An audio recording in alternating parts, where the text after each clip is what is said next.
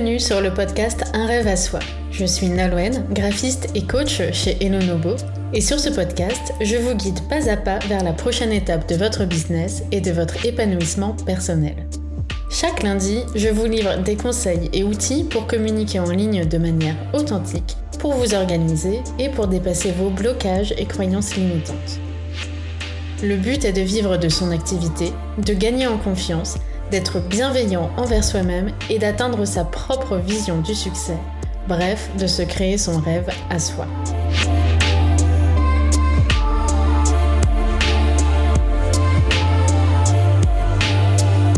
Bonjour à tous, aujourd'hui on va parler procrastination. Est-ce que vous vous retrouvez souvent à culpabiliser ou à vous autoflageller parce que vous avez encore procrastiné parce que vous avez passé des heures à scroller sur Instagram ou à faire des petites tâches pas importantes ou encore à consommer du contenu plutôt que d'avancer sur votre travail.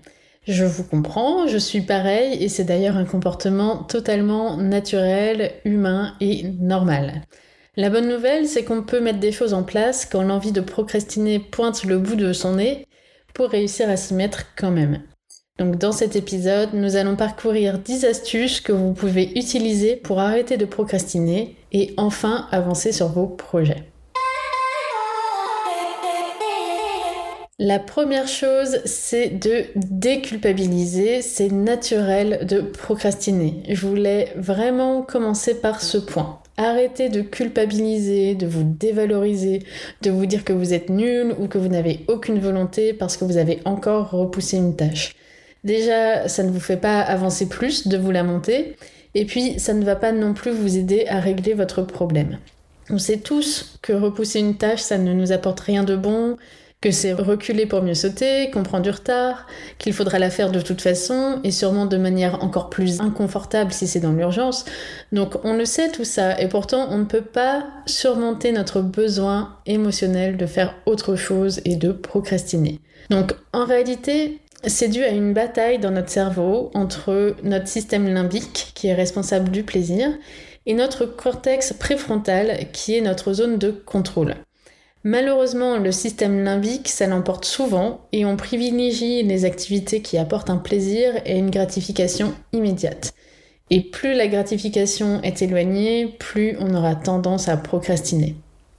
Donc maintenant qu'on le sait, on va pouvoir mettre en place les 9 astuces pour dépasser ce fonctionnement naturel du cerveau et aider notre cortex préfrontal à prendre le dessus. Donc déjà, pensez à votre pourquoi. En quoi cette tâche va vous faire avancer? Qu'est-ce que ça va vous apporter de positif sur le long terme? Quelle va être la fameuse gratification que cherche cette partie du cerveau qui nous fait procrastiner? Donc par exemple, refaire votre site, ça va vous permettre d'avoir plus de clients et donc d'augmenter vos revenus. Lancer un cours, ça va vous permettre de travailler d'où vous voulez et de parcourir le monde. Ou encore faire votre compta, ça va vous éviter de payer des pénalités de retard. Une fois que vous avez bien identifié le pourquoi, la récompense en fait que vous aurez à la fin, une fois que vous aurez fait cette tâche, rendez votre tâche plus plaisante. Donc comment vous pourriez rendre ce moment où vous devez travailler sur cette tâche plus agréable? Est-ce que c'est en rangeant d'abord votre bureau et en y allumant une bougie, en lançant votre playlist préférée ou encore en allant travailler dans un café? Ou est-ce que c'est vous préparer votre boisson préférée et puis euh, vous sortir quelques gâteaux à manger en même temps que vous travaillez? Une fois que vous avez identifié ce qui va rendre ce moment plus plaisant, essayez de reproduire à chaque fois cette petite chose qui vous aide à vous y mettre. Essayez en fait d'en faire un rituel ou une routine à appliquer dès que vous sentez que vous avez envie de procrastiner. Parce que comme ça, ça enverra un signal à votre cerveau de Ah, en fait, là, elle est en train de lancer cette playlist-là, donc ça veut dire que c'est le moment de s'y mettre. Ça va devenir comme un réflexe de Pavlov, en fait. Et puis, si vous avez une âme de gamer, ou tout simplement si vous voulez retrouver un petit peu de sensation de quand vous jouiez euh, aux jeux vidéo quand vous étiez enfant, vous pouvez aussi utiliser le site Habitica, donc ça s'écrit H-A-B-I-T-I-C-A, et c'est un site qui va vous permettre en fait de fixer des tâches et de gagner des récompenses. Donc ça va être des quêtes, des points d'expérience, des points de vie, vous allez gagner des animaux, vous allez gagner euh, de la nourriture pour vos animaux, un peu comme avec le Tamagotchi à l'époque, pour ceux qui sont assez vieux pour connaître ça. Et bref, c'est un peu euh, une façon aussi plus rigolote de passer aux tâches qui, qui vous embêtent un peu ou euh, aussi pour mettre des habitudes en place. Mon quatrième conseil est d'utiliser un chronomètre. Alors vous avez peut-être déjà entendu parler de cette méthode, la méthode Pomodoro, qui consiste à se concentrer sur une seule tâche pendant 25 minutes, sans aucune distraction, sans aucune interruption, puis de faire une pause de 5 minutes avant de repartir sur un nouveau cycle de 25 minutes. Vous faites ainsi 4 cycles de travail de 25 minutes, séparés par des pauses de 5 minutes, puis vous faites une plus grande pause de 20 minutes avant de repartir sur 4 cycles de travail. Si vous ne l'avez jamais fait, je vous invite vraiment à le tester sur une journée et à observer les effets positifs que ça va avoir sur votre productivité, mais aussi sur votre mental. Parce que en vous accordant ces pauses régulières, vous aurez l'esprit beaucoup plus clair et puis votre journée sera aussi moins fatigante. Donc vous aurez réussi à accomplir plein de choses tout en restant plutôt euh, zen toute la journée grâce à ces pauses. Et puis ce cadre, ça permet également de s'y mettre sans trop se poser de questions et donc d'avancer. Voilà, vous lancez le chronomètre et vous y allez. Vous vous posez pas dix mille fois la question, vous ruminez pas avec votre procrastination, vous vous, lancez simplement. Et puis le temps court de 25 minutes, ça permet aussi de diminuer les émotions négatives de stress, de peur ou de flemme qu'on peut ressentir à l'avance. On peut se dire c'est juste 25 minutes, ça va aller, je fais juste ces 25 minutes là, et après si vraiment j'ai envie de procrastiner, bon bah je me pose et, et je ne fais rien. 25 minutes c'est assez court pour réussir à se lancer. Si c'est toujours trop, vous pouvez garder cette idée du chronomètre mais en réduisant le temps autant qu'il le faut pour que vous soyez enfin motivé pour vous y mettre. Ça peut même être juste deux minutes. Vous pouvez vous dire que vous allez travailler sur cette tâche pendant seulement deux minutes. Et en fait, souvent, le plus dur, c'est juste de se lancer. Et une fois que les deux minutes sont passées, vous êtes suffisamment motivé pour continuer et votre procrastination est passée. Ma cinquième astuce, ça va être vraiment en lien avec ça, c'est de se lancer.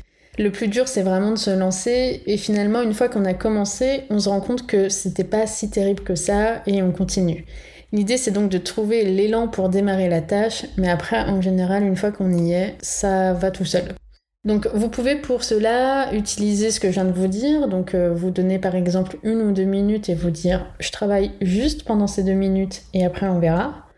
Ou alors, vous pouvez utiliser la règle des 5 secondes qui a été théorisée par Mel Robbins donc lorsque vous vous sentez hésitant pour commencer quelque chose, vous comptez à rebours à partir de 5, 4, 3, 2, 1 et à 1 vous devez vous lancer. L'idée euh, c'est que compter à rebours, ça réveille le fameux cortex préfrontal, préfrontal, cette partie du cerveau qui vous aide à faire les bons choix et ça ne vous laisse pas assez de temps pour vous en dissuader dans cette idée, vous pouvez aussi vous fixer des habitudes très courtes et simples à tenir pour réussir à se lancer justement. Par exemple, si vous voulez écrire un livre, engagez-vous à écrire juste une phrase par jour. C'est tout. Certains jours, vous n'en écrivrez vraiment qu'une, mais d'autres, cette simple impulsion, ce fait de se lancer et d'écrire une phrase entraînera un flot d'écriture qui vous permettra de faire une grande avancée sur ce projet-là. Et donc prendre cette habitude de juste ouvrir votre carnet chaque jour ou votre ordinateur pour écrire une seule phrase, ça vous aidera à dépasser votre procrastination parce que ça deviendra une habitude, une routine et ça ne vous paraîtra plus inconfortable. Donc l'idée c'est vraiment de se lancer grâce à ces astuces de soit se fixer peu de temps, soit faire le compte à rebours 5, 4, 3, 2, 1, ou bien encore fixer une habitude très simple avec un objectif très très court et simple comme par exemple écrire juste une ligne, mais le faire tous les jours pour que ça devienne une routine et qu'on arrête de procrastiner. Ma sixième astuce va être de décomposer vos projets en petites tâches. C'est plus facile de s'y mettre quand vous avez juste une petite tâche qui va vous prendre 15 minutes, plutôt que quand vous voyez la grosse montagne et les centaines d'heures de travail que représente votre gros projet. Donc vous allez prendre votre grand objectif sur lequel vous procrastinez et le découper en toutes petites tâches. Par exemple, si vous voulez écrire ou plutôt créer un cours de 8 modules de 10 leçons chacun, Concentrez-vous uniquement sur la première leçon. Ne pensez pas aux 80 leçons que vous avez à faire. Vous vous mettez des œillères et vous ne pensez qu'à la première leçon.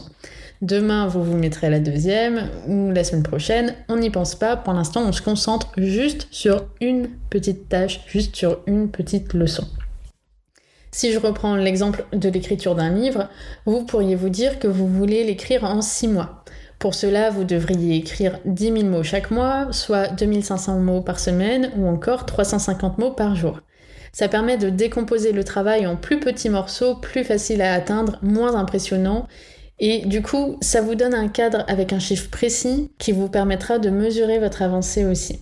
Mais surtout, voilà, c'est quand même moins impressionnant de se dire bon, aujourd'hui j'écris 350 mots que de vous dire il faut que j'écrive un livre entier, je vais jamais y arriver. du coup, vous allez procrastiner, c'est sûr. La septième astuce, c'est que parfois la procrastination, c'est un symptôme du perfectionnisme. On a peur de ne pas réussir à faire quelque chose parfaitement, ou pas assez rapidement, ou que les gens n'apprécient pas ce que l'on a créé. Donc plutôt que de risquer cette déception de ne pas faire les choses parfaitement, on ne les fait pas du tout. Donc pour dépasser cet état d'esprit, pour dépasser ce, perfectionnisme qui vous empêche d'avancer, vous devez vous autoriser à rater, à faire des erreurs, à devoir recommencer, à ne pas plaire à tout le monde et à ne pas savoir ce que vous êtes en train de faire, à ne pas tout maîtriser parfaitement. Vous pouvez vous dire que vous ne faites qu'un brouillon. Commencez votre tâche comme un brouillon, c'est un essai, et puis une fois que vous avez terminé cette première version du brouillon, vous pourrez revenir dessus pour l'éditer et le perfectionner. Mais si vous vous dites ok c'est qu'un brouillon, pas de pression, justement vous allez moins procrastiner parce que vous vous mettrez moins de pression, vous ne voudrez pas faire parfait du premier coup. Par exemple, si vous écrivez un article de blog ou un post Instagram, n'essayez pas de l'écrire parfaitement, de donner la version finale du premier coup. Commencez par écrire votre plan avec vos grandes idées, puis développer chaque idée sans pression de perfection, encore une fois, juste pour mettre vos idées sur papier, sans chercher la meilleure tournure ou les meilleurs enchaînements grammaticaux, juste écrivez ce qui vous vient. Et une fois que votre poste est entièrement rédigé avec vos idées, c'est le moment de revenir dessus et d'affiner, de reformuler, d'éditer. Ma huitième astuce est d'éliminer les tentations, parce que c'est très facile de se laisser distraire par les notifications du téléphone, par la lecture de nos mails ou encore par la dizaine d'onglets qui sont ouverts sur votre navigateur. Il faut vraiment de la volonté pour résister à toutes ces choses qui sont plus plaisantes que le travail. Donc plutôt que de devoir lutter constamment, commencez par éliminer toutes les sources de distraction avant de commencer à travailler.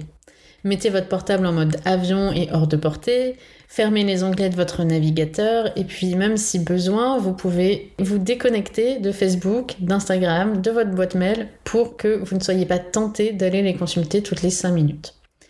Et puis, si vous travaillez avec d'autres personnes, vous pouvez aussi vous isoler en mettant un casque pour signifier que vous n'êtes pas disponible pour discuter ou pour vous couper vous-même de la tentation de participer aux discussions de vos coworkers. Ma neuvième astuce, c'est de trouver une personne de confiance avec qui partager vos objectifs. Les recherches montrent que vous serez plus susceptible de vous y tenir si vous en avez parlé à quelqu'un avant de votre objectif. Donc vous pouvez fixer un rendez-vous régulier avec ce partenaire, par exemple chaque lundi matin pour euh, exposer vos objectifs de la semaine et chaque vendredi soir pour voir ce que vous avez vraiment fait. Ça non seulement à s'y mettre, car vous ne voudrez pas avoir honte vendredi de dire qu'en fait vous n'avez rien fait de votre semaine parce que vous avez regardé Netflix euh, tous les jours, mais c'est aussi un bon moyen d'échanger, de se motiver l'un l'autre, de discuter sur les difficultés qu'on a pu rencontrer, et puis du coup d'essayer de trouver des solutions ensemble pour ne pas rester bloqué. Et c'est aussi un moyen de célébrer nos avancées de la semaine le vendredi quand on refait le bilan de tout ce qu'on a accompli et qu'on est hyper fier de, le partager avec notre partenaire. Vous pouvez aussi fixer des sessions de travail en commun. Ça, c'est à l'image du site FocusMate qui permet d'être mis en relation avec un inconnu pour une session de 50 minutes de travail. Donc l'idée, c'est de se connecter avec, avec votre caméra, euh, avec l'autre personne. Chacun se dit sur quoi il va travailler, puis vous travaillez chacun de votre côté pendant 50 minutes en silence, et puis vous débriefez à la fin sur comment ça s'est passé ça permet de vraiment rester concentré en fait pendant tout ce laps de temps parce que vous n'allez pas vous laisser distraire par des notifications ou par l'envie d'aller vous chercher un café ou d'aller allumer euh, la télé puisque vous serez en train de travailler avec votre partenaire avec la vidéo on, quoi, avec la vidéo enclenchée. Donc FocusMed, c'est un site qui est en anglais, mais vous pouvez très bien trouver un ami entrepreneur avec qui vous allez partager cette session de travail une fois de temps en temps, ou même tous les jours si vous en avez le besoin. Ma dixième et dernière astuce, c'est de se récompenser. Parce que comme on l'a vu, la procrastination, ça vient aussi souvent du fait qu'on préfère avoir une récompense tout de suite, une gratification immédiate, plutôt que de devoir attendre. Donc vous pourriez vous fixer des petites récompenses pour chaque petite tâche accomplie, et puis des plus grosses aussi pour marquer le coup quand vous terminez un gros projet. Pour des petites tâches, vous pourriez par exemple vous accorder de regarder une vidéo YouTube pendant 15 minutes une fois que votre tâche est terminée, ou de faire une pause café, de lire quelques pages d'un livre, d'aller discuter avec un coworker, de sortir marcher 10 minutes, de traîner sur Instagram pendant 10 minutes aussi, ou encore d'appeler un ami. Voilà, trouver une petite récompense qui ne coûte rien et qui n'est pas très longue pour éviter de travailler une heure et de passer votre journée ensuite euh, sur votre récompense, ça n'aurait pas de sens. Mais voilà, faites votre tâche, trouvez une petite récompense pour après. Ça va vous permettre de vous motiver à faire la tâche pour accéder ensuite à cette récompense-là.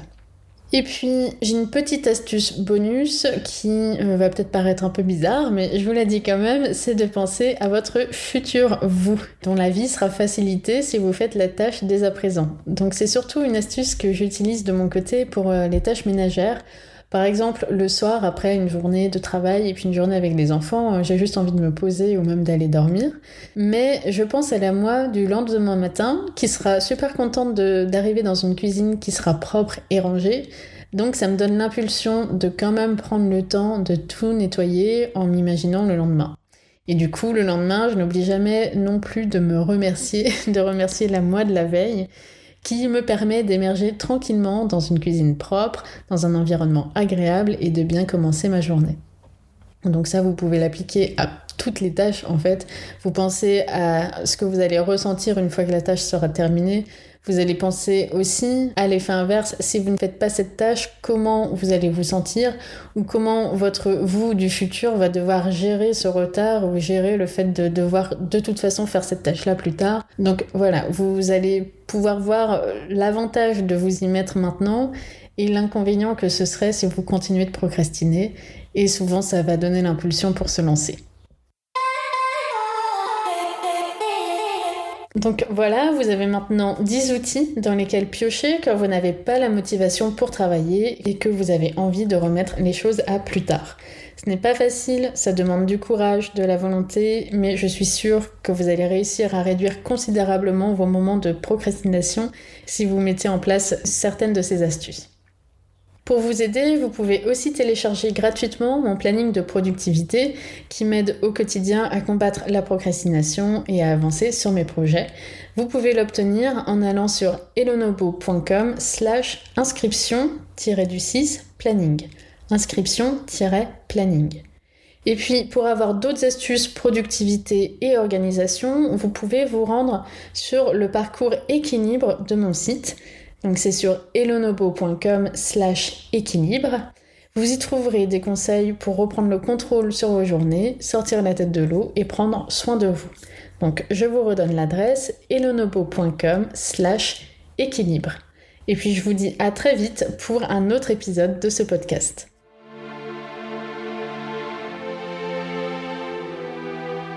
Merci d'avoir écouté cet épisode du podcast Un rêve à soi. Vous pouvez retrouver les notes de cet épisode ainsi que tous les épisodes précédents sur elonobo.com. Abonnez-vous pour ne manquer aucun épisode et n'hésitez pas à laisser un commentaire. Le meilleur soutien que vous pouvez apporter à ce podcast est de le noter 5 étoiles. Cela permettra à d'autres de le découvrir. Je vous retrouve dans le prochain épisode et d'ici là, je vous souhaite de passer une très bonne semaine.